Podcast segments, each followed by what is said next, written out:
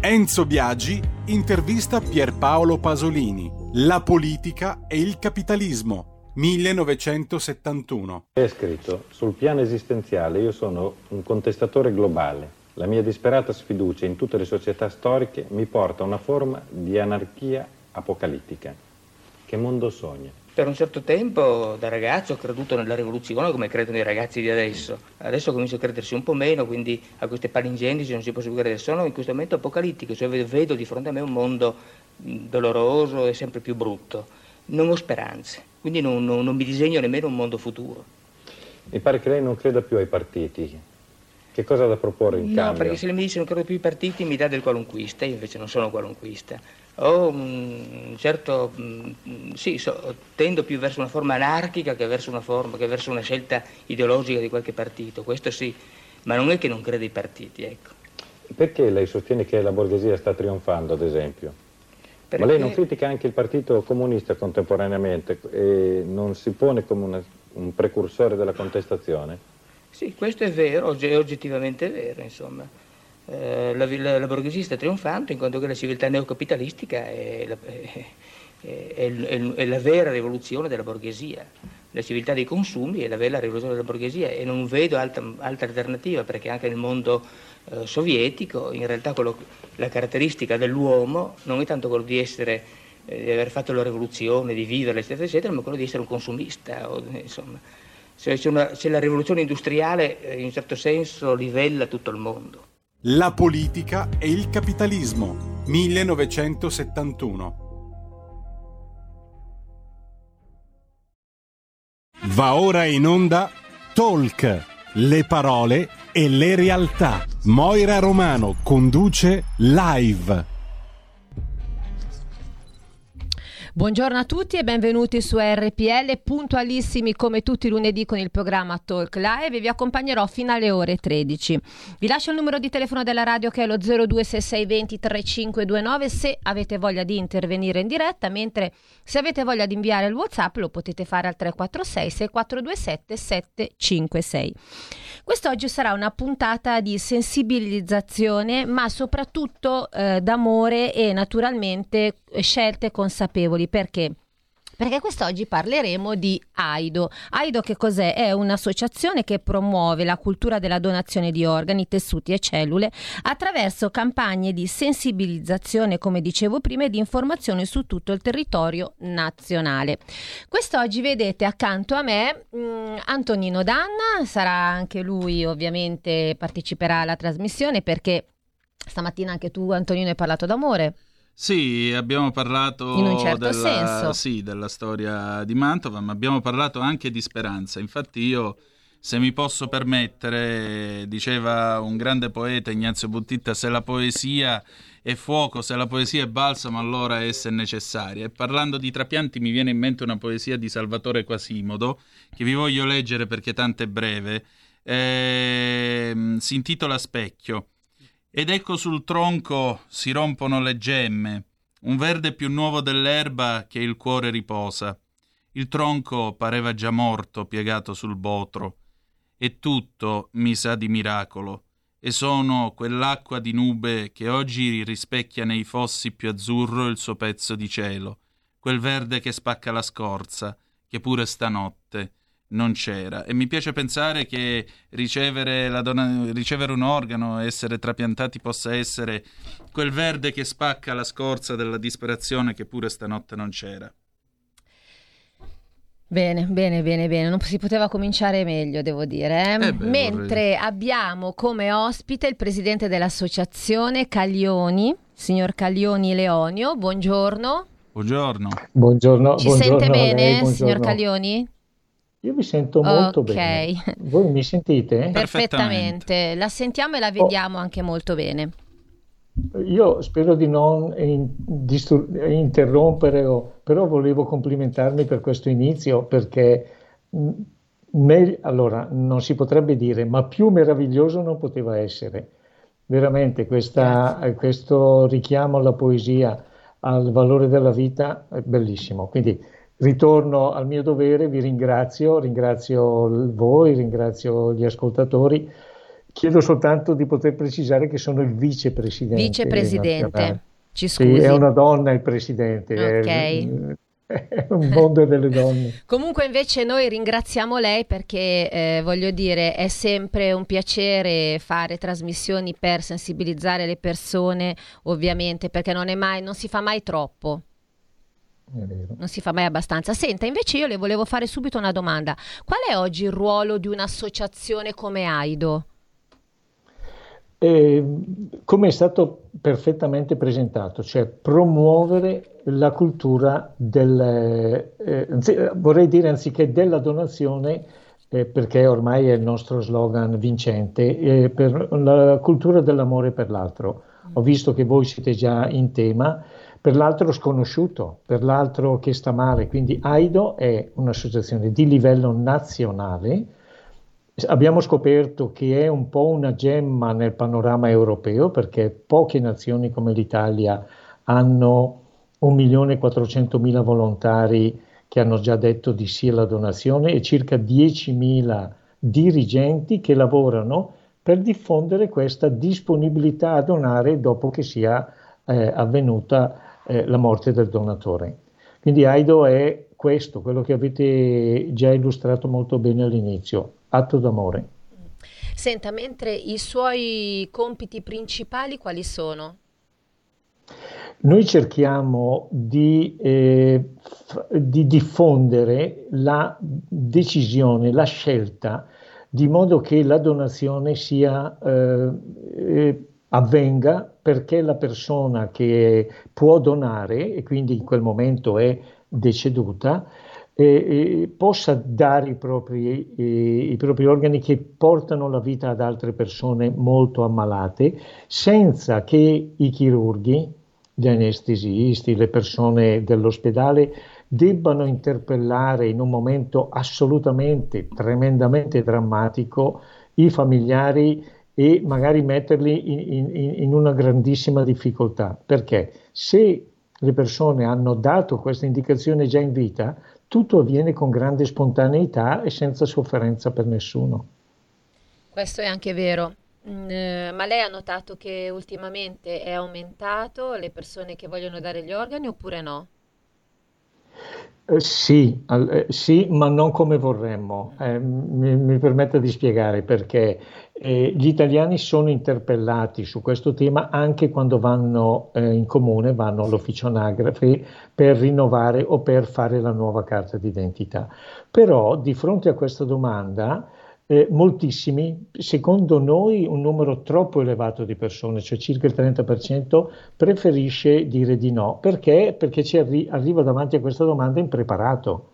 Quindi, poi questo succede purtroppo con percentuali diverse anche eh, al momento della scelta in ospedale. Quindi eh, ecco, noi possiamo guardare queste cose come dei numeri. Va bene, il 30% dice no. Il problema vero è che questo 30% influisce sulla lista d'attesa e eh, non abbiamo la certezza, ma mediamente 400-500 persone all'anno in Italia muoiono perché non sono arrivati gli organi salvavita. E questo di fronte a una potenzialità enorme, potremmo salvare tutti. Prima lei ha detto il numero di persone che donano gli organi non sono tanto quanto pensiamo noi o che vorremmo noi. Quindi come vi siete organizzati in questa maniera? Noi cerchiamo, eh, allora, quando non, non, era ancora arrivata la pandemia, noi eravamo presenti spesso eh, sulle piazze i nostri dirigenti sono, hanno fatto uh, una eh, professionale per entrare nelle scuole, parlare con gli studenti, e, ehm, eh, conve- eh, organizziamo convegni, manifestazioni, cerchiamo in tutti i modi di sensibilizzare, cioè fare in modo che le persone abbiano a riflettere su questa possibilità, perché nella nostra società il concetto del dopo la morte non viene più eh, affrontato, non è un ragionamento che noi siamo portati a fare. Il problema è che noi abbiamo 8, più di 8.000 persone in lista d'attesa di un dono che non costa nulla alla persona che non c'è più, perché or, que, quegli organi ormai no, sono destinati ad altro, non certo a, alla, alla, persona stessa. E però queste 8.000 persone vivono malissimo, vivono eh, in attesa di un rene, quindi attaccati alla, per la dialisi, vivono malissimo in attesa di un cuore, in attesa di polmoni, in attesa di fegato. Eh, signor Vicepresidente, senta, ma il Covid quanto ha influito sulla donazione e sui trapianti in generale?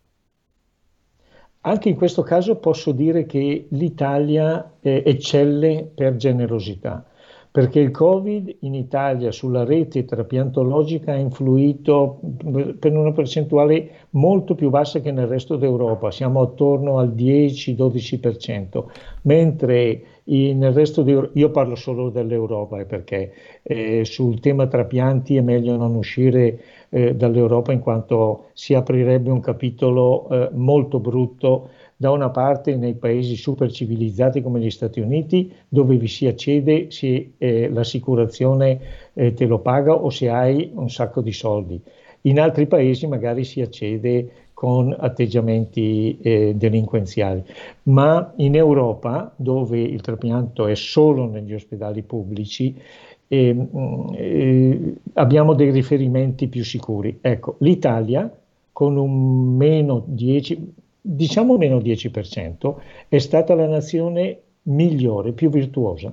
Quindi abbiamo tenuto più o meno. Ecco, io volevo dare anche dei dati al, a chi ci sta ascoltando. Nel 2020 in Italia sono stati effettuati 3.441 trapianti, eh, in prevalenza rene 1907, fegato 1201, cuore 239, pancreas 42, polmone 116. Tra l'altro la cosa più drammatica è che è un, è un, piccolo reggimento quello dei pazienti in attesa. Pensate che ci sono 8.615 persone in questo paese mentre vi parlo, 6.460 aspettano un rene, 1.031 un fegato, 670 un cuore, 363 un polmone, 253 un pancreas e pensate che solo per avere eh, un pancreas il tempo medio di attesa è 4 anni e spicci. Un cuore ve la cavate con tre anni e mezzo, quindi stiamo parlando di qualcosa che è urgente in realtà, sensibilizzare le persone alla cultura della donazione degli organi anziché abbandonare, lei è stato molto delicato, io avendo fatto medicina legale all'università so che cosa succede dopo, sostanzialmente il corpo umano mangia se stesso, sono i cosiddetti processi tanatologici. Ecco allora, anziché permettere questo, lasciate che quell'ultimo alito di vita vada a chi ne ha bisogno perché possa riprendere una vita più che degna. Senta, invece io volevo fare una domanda. Allora, quali organi e tessuti possono essere donati dopo la morte? Allora, AIDO si preoccupa della donazione di organi eh, vitali, cioè che eh, consentono la prosecuzione della vita, quindi non stiamo parlando eh, di, di, di, magari, che ne so, il trapianto di mano, trapianto. stiamo parlando di eh, continuare la vita.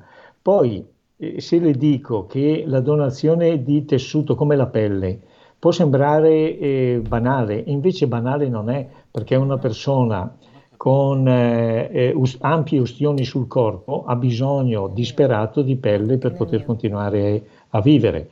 E, e, quindi parliamo di eh, rene, parliamo, è vero che si può continuare a vivere anche con la dialisi, però è una vita mutilata e comunque è una vita mh, che, che, ha delle prospettive sicuramente minori che quella dopo il trapianto. Rene, fegato, pancreas, cuore, polmoni, eh, anche intestino. Ehm, eh, diciamo che in Italia eh, la, la, chirurgia dei trapianti è ai livelli di eccellenza eh, nel mondo anche per il dopo trapianto. Eh, se lei dovesse parlare con un chirurgo e chiedere ma eh, sono stato trapiantato di fegato, quanti, quanti anni potrò vivere ancora? Ormai i chirurghi non si esprimono più perché dicono potrebbero essere 10, 15, 20, 30 o anche di più e sono anni di vita eh, quasi sempre molto molto di, di qualità. È vero, allora io vorrei ricordare ai radioascoltatori il numero di telefono della radio, se in questo momento qualcuno eh, vuole chiamare e fare delle domande è il momento giusto perché è lo 026620 3529. A te la parola Antonino. Ecco appunto, eh, è sempre un tema molto delicato. Lei giustamente diceva non ci si occupa più del, di quello che c'è eh, oltre la morte, eh, se vogliamo usare un termine un po' più eh, delicato, il cosiddetto immemoriale. Ehm, come possiamo convincere le persone in questa società nella quale in fondo i messaggi che ci vengono veicolati sono sempre quelli che sei forte, vincente, stai sempre bene, non puoi avere problemi, sei in una botte di ferro. In realtà eh, il trapianto ci espone alla fragilità della vita umana, ci espone eh, a quello che sono appunto i problemi della salute e il grande tema, i grandi temi, i grandi interrogativi della vita. Come si fa a eh, convincere una persona a dire vabbè, metto la firma qui perché un domani voglio salvare una vita umana? Eh, sì, lei ha usato il verbo convincere, eh, che è eh, diciamo quello che vorremmo come, come eh, arrivo della nostra azione. In realtà eh, spesso noi ci fermiamo al dialogo, alla richiesta di riflettere su questo aspetto, perché eh, spesso, come lei giustamente ha sottolineato all'inizio di questa ultima parte del ragionamento, nella nostra società si pensa solo al mantenimento dell'efficienza, all'essere tutti perfetti, all'essere performanti in qualsiasi momento, eccetera. Quindi il concetto di fragilità eh, eh, di, di, di, invecchiamento, di malattia, è un concetto relegato in ambiti su cui non si riflette. Ecco, la prima cosa da fare per arrivare forse a un convincimento è quella di chiedere una riflessione, di condividere una riflessione su questo, poi ovviamente si passa senza essere indelicati, mai, cioè Aido non è mai per una forzatura eh, eh, quindi con, con, il rispetto delle convinzioni delle persone, a cercare di porre anche la domanda, ma hai pensato che quando la tua vita eh, dovesse finire, tu puoi aiutare qualcuno che sta male oggi, ma senza nessun sacrificio da parte tua, aiutare queste persone e possono essere dei bambini. Recentemente la notizia io capisco che le notizie a volte colpiscono più eh, della, della, quotidianità che invece è la straordinarietà del, del momento solidale. Però quando io ho letto che un bambino di 10 anni ha ricevuto il cuore che aspettava da tempo e che questo gli permetterà di vivere un po' più serenamente, poi non mi, eh, non mi inoltro nel eh, quanto durerà questo cuore, se dovrà domani affrontare un altro trapianto, se crescerà con lui. No, non sono queste le cose. Il fatto è che spesso un bambino riceve un cuore, un fegato e diventa un giovane, diventa un adulto. Eh, abbiamo, eh, eh, sappiamo di donne che sono eh, diventate mamme, che hanno formato nuove famiglie. Cioè è la vita che si eh, che, che, che, si dona ed è un, un, atto, ripeto, che non, ha, non comporta nessun sacrificio. Sì, Quindi è vero. cerchiamo di far ragionare. È vero, però molte volte eh, è, anche, è, difficile in un momento così delicato, no? una morte di un parente, pensare e dire voglio donare gli organi, effettivamente è da comprendere, anche se sì, mh, mm, salva sì, tante sì, vite. Sente, invece, per la tutela del donatore, mi chiedo, i medici che effettuano il trapianto sono gli stessi che accertano la morte del paziente? No, no, no, no. se, di... se, vicino a lei, se vicino a lei c'è chi ha fatto medicina legale, sa che mi metterebbe, mi metterebbe no. in carcere se dovessi rispondere una cosa così. No, no e se non ricordo Italia... male, secondo un, una circolare del Ministero della Sanità del 94 si dovrebbe applicare un elettrocardiografo per almeno 20 minuti a constatare la morte cardiaca sì, perché sì, viene sì, meno il tripode di quindi Bichat. Quindi sono proprio due equip di medici differenti, esatto. quindi... Perché così nessuno può fare mastrusci sostanzialmente. Ecco, Perché probabilmente guardi- l'informazione magari sa, passa anche un'informazione un po' sbagliata, ecco perché magari si è un attimino fermata la donazione organi, eccetera. Ma è questo il punto, il punto centrale del, del ragionamento, cioè la cattiva informazione. Esatto. Cioè qualcuno pensa addirittura che negli ospedali un medico, eh, in vista della- del possibile eh, utilizzo di organi da trapiantare, a- acceleri il viaggio verso la morte, ma questo è assolutamente impossibile perché negli ospedali si cura fino all'ultimo momento possibile. Poi, certo, si evita che quegli organi vadano incontro immediatamente a, eh, a- a una, a una fase di deperimento e quindi vengono, eh, per esempio, continua la ventilazione, continua la circolazione del sangue, ma la persona quando è morta, purtroppo è morta. E questo lo accertano delle equip assolutamente autonome da chi fa prelievo e trapianto. Quindi lei conferma anche se un paziente è in coma, non è che viene automaticamente, lo fanno morire, ma continua ovviamente il suo percorso di coma finché poi non... giusto? Quando sì, sì, il medico in, in- in Italia, ripeto, eh, per i medici ogni morte è una grave sconfitta e eh, anche il coma eh, è curato come eh, se esistesse ancora una possibilità residua di rimanere in vita. È importante Spesso dirlo, è crea altri- importante. Sì, sì, spesso questo crea altri problemi, eh, perché spesso poi sentiamo familiari dire ma perché eh, me l'avete salvato in quelle condizioni? Eh, e, e qui entriamo in un altro campo dell'etica e della morale che è quello del livello delle cure, quindi di- della necessità di evitare gli accanimenti terapeutici perché sono, a mio modo di vedere, giustamente ritenuti eh, inutili. Abbiamo una chiamata, un radioascoltatore, pronto? Pronto, buongiorno. Buongiorno a lei. Buongiorno, sono Ornella da Monza, un tema molto interessante e molto sensibile. Volevo chiederle eh, una informazione, c'è un'età stabilita finché si può donare e se per esempio diciamo che tutto è iniziato col primo trapianto di cuore dal dottor Barnard, questa donazione degli organi? Una curiosità, la ringrazio e vi saluto. Buongiorno.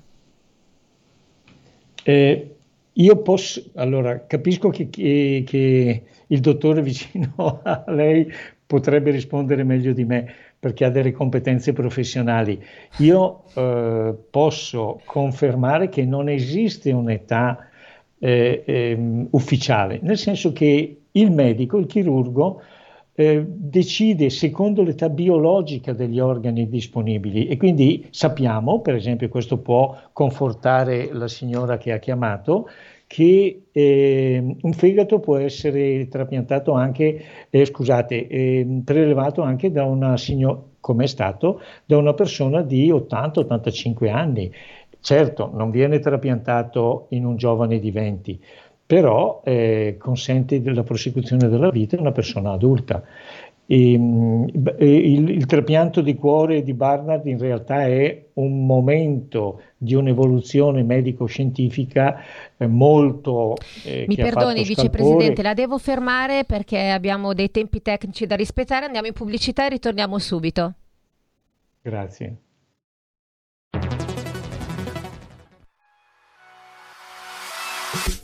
Sbaglia paga.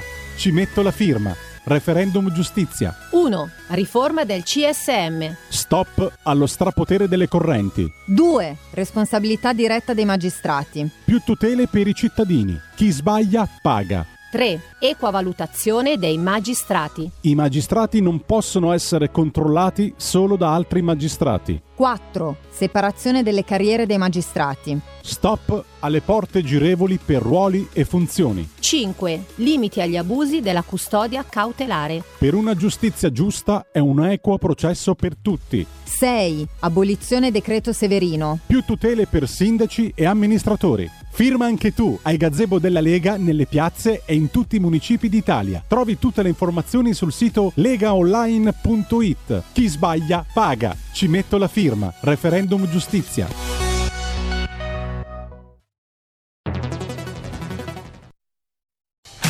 Porta con te ovunque RPL la tua radio. Scarica l'applicazione per smartphone o tablet dal tuo store o dal sito radiorpl.it.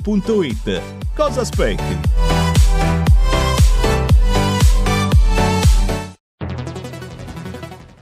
Dal 1849 Brescia è la leonessa d'Italia perché Brescia, i bresciani e le aziende bresciane non mollano mai. La Sargom di Rodengo Saiano Brescianissima è sempre più forte per vendere, lavorare e trasformare articoli gomma plastica tecnico-industriali. Alla Sargom, via Gaetano Bertoli 15 Rodengo Saiano, Brescia, troverete nylon, derlin, PVC, silicone, Vulcolan, plexiglass, policarbonato sia in semi lavorati che in prodotti finiti a disegno cliente. Grazie Brescia. Da Sargom, Rodengo Saiano, Brescia. Stai ascoltando RPL. La tua voce libera, senza filtri né censura. La tua radio. E siamo sempre qua su RPL, stiamo parlando quest'oggi di AIDO, cioè Associazione Italiana per la Donazione di Organi, Tessuti e Cellule e, ricord- e vi ricordo che è una scelta consapevole ed un atto d'amore. Con noi il vicepresidente Caglioni, eh, dottor Caglioni Leonio, stava dicendo prima di andare in pubblicità che poi abbiamo anche una radioascoltatrice che vuole intervenire. Finisca pure il discorso. Sì, sì eh, il richiamo a Christian Barnard e diciamo il richiamo a quel chirurgo che eh, riuscì a dimostrare che il trapianto era possibile. Poi eh, tutti conosciamo le vicende di quei primi trapiantati. In realtà la, la chirurgia dei trapianti nasce con, sperime, con eh, esperimenti condotti in particolare negli Stati Uniti eh, all'inizio sugli animali e pensi che il fondatore di AIDO tornò da, da un viaggio negli Stati era un uh, informatore scientifico cioè, e, e, tornò dagli Stati Uniti convinto che in Italia si dovesse creare un'associazione per la donazione degli organi perché vide che là si cominciava a tentare la, eh, e quindi a sperimentare quella chirurgia era il 1970. Nel 1971 eh, fondò la Donatori Organi Bergamo e nel 1973, siccome si era diffusa in tutta Italia, eh, eh, AIDO, che all'inizio era eh, Associazione Italiana Donatori Organi, poi uh-huh. è mhm. diventata per la donazione più, più correttamente. Sì. E, e, è, bello, è bello pensare che in Italia questo ben prima della legge del 99, che è stata citata prima, il volontariato, quindi la gente comune in Italia avesse intrapreso la strada della sensibilizzazione al dono. Grazie per adesso. Sentiamo cosa vuole dire il nostro radioascoltatore. Pronto? Pronto? Buongiorno. Buongiorno. Benvenuto su RPL. Sì, dica. È una domanda che diciamo, eh, fa riferimento al trapianto di, di polmoni. No? Mi vengono in mente tutti questi fumatori no? uh-huh. che diciamo, spavaldi, fumano so, uno, due, tre pacchetti di sigarette, quello che vorranno. Ne sento un po' di tutti i livelli. E però poi eh, magari hanno problemi di polmoni. Adesso mi chiedevo, il, il, il trapianto dei polmoni eh, a, chi fa riferimento, a, chi, a quali patologie fa riferimento? Eh, così, una curiosità, se fa riferimento anche ai fumatori che invece di pensare che magari tanto gli faranno un trapianto di polmone e continueranno a fumare, io avrei qualcosa da dire. Grazie comunque Grazie a lei. trasmissione, buongiorno. Quindi quello che ho capito io è se è un gran fumatore viene trapa- trapiantato lo stesso il polmone? Questo ho capito. Rispondo a un io? altro fumatore. Sì, sì, grazie.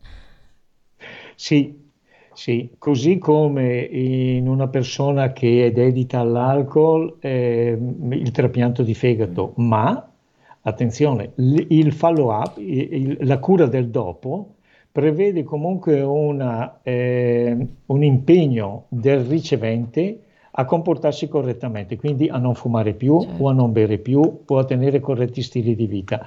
Altrimenti dovesse ammalarsi di nuovo, è chiaro che non può portare via di nuovo organi ad altre persone in lista d'attesa, anche se la sua è un'emergenza più grave. e, e, e quindi e, c'è diciamo l'intervento sanitario universale all'inizio è fumatori o non fumatori, eh, persone dedite all'alcol o no.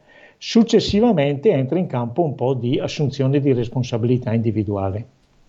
Ecco, signor vicepresidente, io mentre lei parlava della storia dell'Aido mi sono ricordato di una cosa. A quel tempo, tra l'altro, si trattò di una grande battaglia anche giuridica, oltre che culturale, perché fino all'inizio degli anni 70 non solo in Italia non c'era una legge che, regolava, che regolava i trapianti, ma addirittura il codice civile stabiliva che, e lo stabilisce ancora, che gli atti di disposizione del proprio corpo contrari alla morale erano proibiti e quindi in teoria non si poteva trapiantare una persona, assolutamente. C'è voluta poi una legge, ora non ricordo in che anno, che ha introdotto la deroga appunto per la possibilità di effettuare eh, i trapianti. Io mh, mi sono ricordato il caso di una parente qualche anno fa morta, credo per un aneurisma, almeno questo fu quello che fu detto al marito. Quando morì le fu chiesto, fu chiesto al marito eh, vogliamo effettuare l'autopsia, possiamo procedere all'espianto per la donazione degli organi? Eh, io tra l'altro vengo da Vibo Valencia dove molti di voi ricorderanno nel 94 ci fu il povero Nicholas Green, il bambino eh, americano che morì in un tentativo mm. di rapina e il suo sacrificio, questa sua morte sull'autostrada Salerno-Reggio fu eh, un fatto che commosse l'Italia e spinse ulteriormente a far conoscere la cultura della donazione degli organi. Ecco, allora in quell'occasione il mio, il mio parente, quando si sentì dire che facciamo, le facciamo l'autopsia, diamo gli organi, disse no perché non voglio che eh, la sfreggino. Ecco, donare un organo significa sfreggiare il corpo del donatore? Assolutamente no c'è una grandissima cura, un grande rispetto, eh, io devo dire del cadavere, comunque della persona che dona, e mm, pensi che addirittura anche nel, eh, nel, nel prelievo di ossa, perché eh, mm, di medicina si parla poco in Italia purtroppo, sì. però negli ospedali c'è un grandissimo bisogno anche di tessuto osseo. Ecco, mm, io so, eh, avendo avuto modo di incontrare responsabili, per esempio, del Gaetano Pini, che eh, si ri- ricompongono eh, le, le, parti con de, de, del materiale plastico, le parti eh, ehm, asportate alle persone per utilizzarle nel, invece nel, nella chirurgia del trapianto. E questo per tutti i prelievi eh, che ci sono non, sì, la, la, non c'è nessuno sfregio assolutamente. Senta, invece io volevo chiedere, avete dei contributi statali? Io le, le devo rispondere magari, perché eh, allora la cosa strana è che Aido è nata proprio così un po', un po come associazione samaritana, no? quindi eh, si regge sulle quote che i soci, diventando donatori, eh, pagano non direttamente, non abbiamo tessere per pagare. Allora no, la, la risposta alla domanda precisa è no. no non ci sono contributi statali Immaginavo. e non è una cosa giusta. Eh no, certo. E non è non una è cosa giusta. giusta perché con il trapianto comunque lo Stato al di là, no, chiedo scusa, al di là è la base, è, è la base di tutto, cioè si salvano vite umane, però si risparmiano anche un sacco di soldi perché faccio solo l'esempio della persona che vive male in dialisi che alla, alla, alla sanità, mm, per la sanità rappresenta un costo diciamo 40.000 euro annui, ecco, sperando che questa persona possa vivere almeno 20 o 30 anni, se potesse accedere al trapianto, quel costo lo fa una volta e poi sono cure molto molto meno, meno costose. Lo Stato quindi avrebbe un enorme vantaggio ad aiutare Aido a raccogliere ancora più disponibilità a donare, però al momento non lo sta facendo. Si autotassano, i gruppi comunali raccolgono eh, donazioni, fanno attività di sensibilizzazione, versano ai livelli provinciali, regionali e nazionali. Senta, invece cosa state facendo ultimamente come campagna appunto di sensibilizzazione? Eh, guardi, stiamo eh, stiamo per offrire un, ehm, una possibilità rivoluzionaria che è ovvia oggi, cioè la possibilità di dare la propria disponibilità a donare attraverso eh, SPID, attraverso un'applicazione eh, da caricare sul cellulare.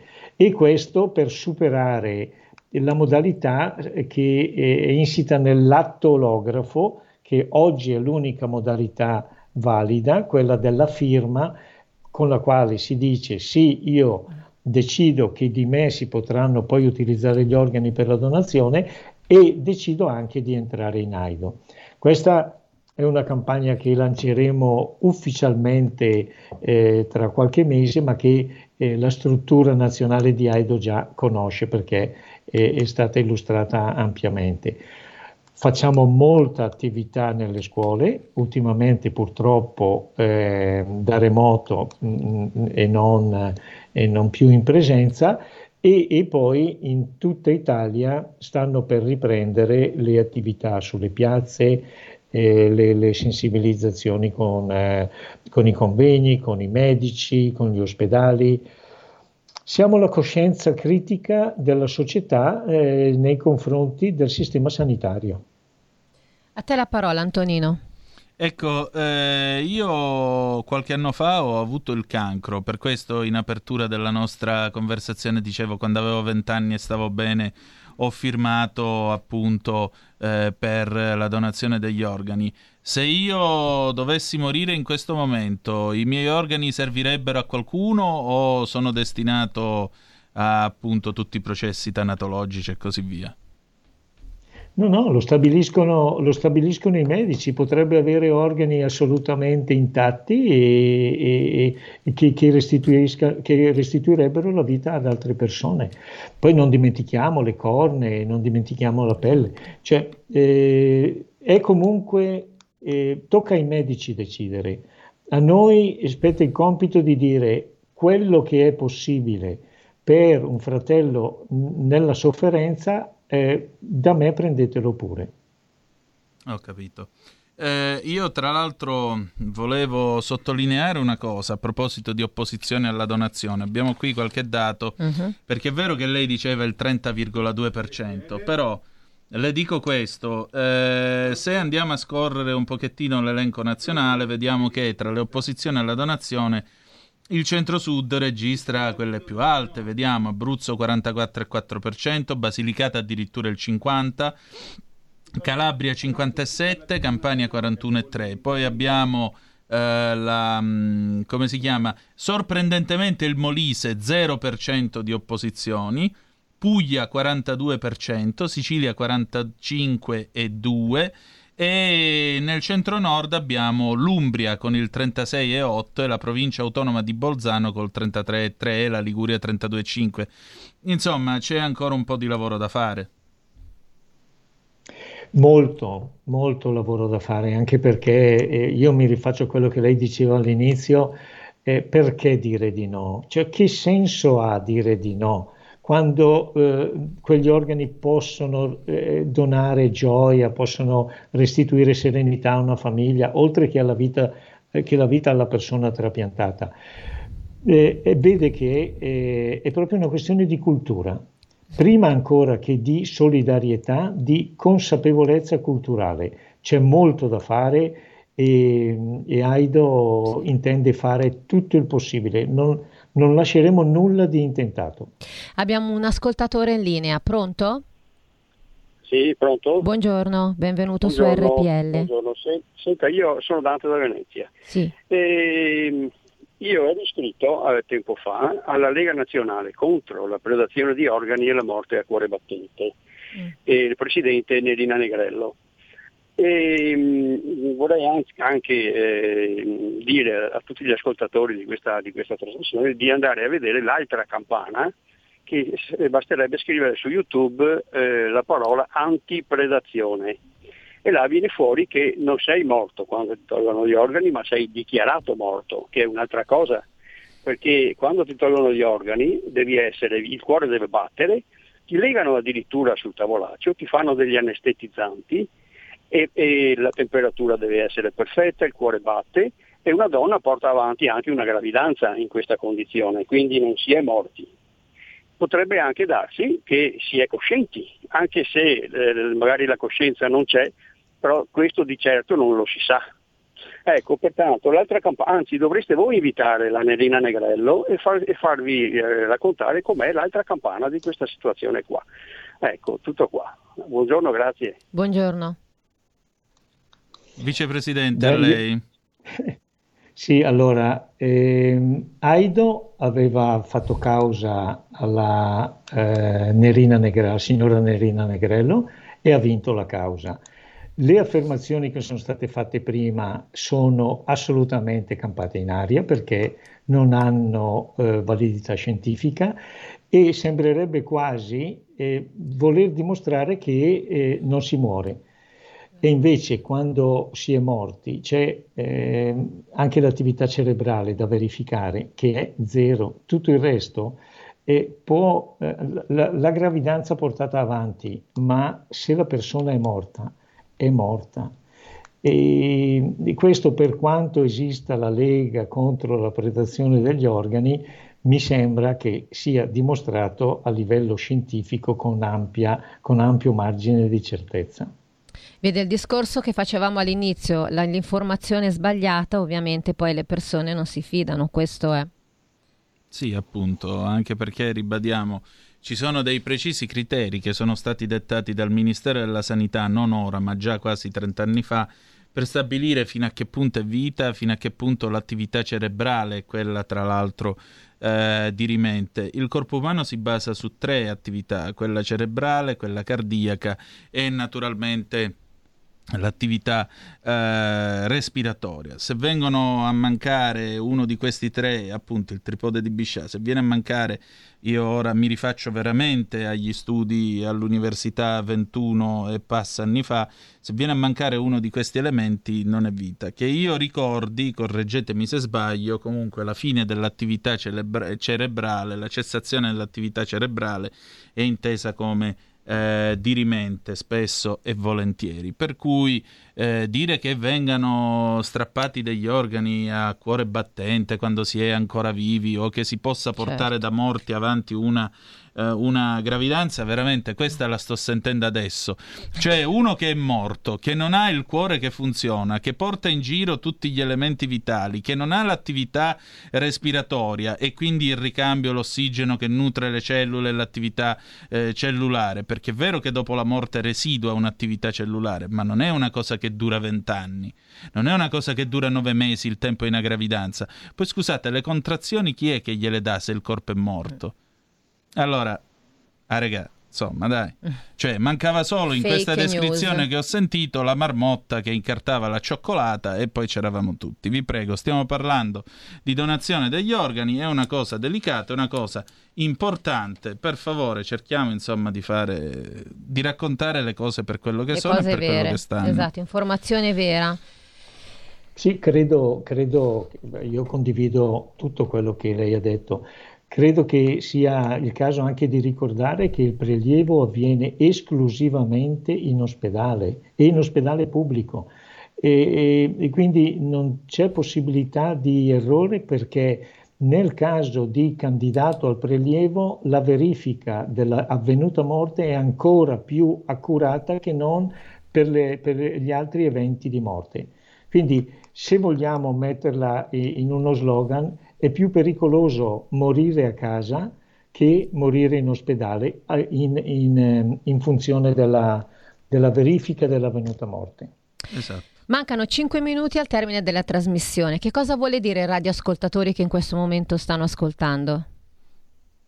Ma mi è piaciuto il, il vostro i, i, inizio con il richiamo, a parte quello poetico, che andrò a cercarmi perché sinceramente è, è molto bello. È Specchio di Salvatore Quasimodo del 1941, sì, sì, se non ricordo mm. male. È molto bello, è vero. La ringrazio. Sì, sì, Prego. sì, l'ho memorizzato, sì. mi sono preso l'appunto. E, no, io mi rifarei eh, al concetto della speranza. E credo che sia importante dire alle 8.000-9.000 persone in lista d'attesa che c'è una comunità eh, pronta a farsi carico comunque dei loro bisogni, quelli ai quali da soli non possono eh, eh, rispondere, non, posso, non possono porre rimedio. E questa è una comunità che mostra il livello di civiltà della nostra nazione. Credo che Aido, senza pretese, e, e si collochi tra le associazioni che danno lustro alla, alla nostra Italia. Sicuramente. Bene, io la ringrazio molto per essere stato qua con noi. Continui ancora a, a fare sensibilizzazione, ovviamente, continui a fare informazione vera, questa è la cosa importante. Le auguro una buona grazie. giornata e grazie ancora. Grazie ancora, vicepresidente. Grazie. Mentre radioascoltatori di RPL, cosa dobbiamo dire Antonino? Che ci rivediamo settimana prossima, sì. sempre qua sulle magiche, magiche... Magiche onde di RPL. di RPL. Grazie per essere stati qua con noi. Mi raccomando, condividete la puntata su Facebook, YouTube. Ci rivediamo, ci risentiamo. Grazie. Perché no? Grazie a te per avermi ospitato qua sullo strapuntino del passeggero. È stato un piacere. E allora, the best is yet to come. Il meglio deve, deve ancora, ancora venire. venire. Buona giornata. Ciao. Avete ascoltato live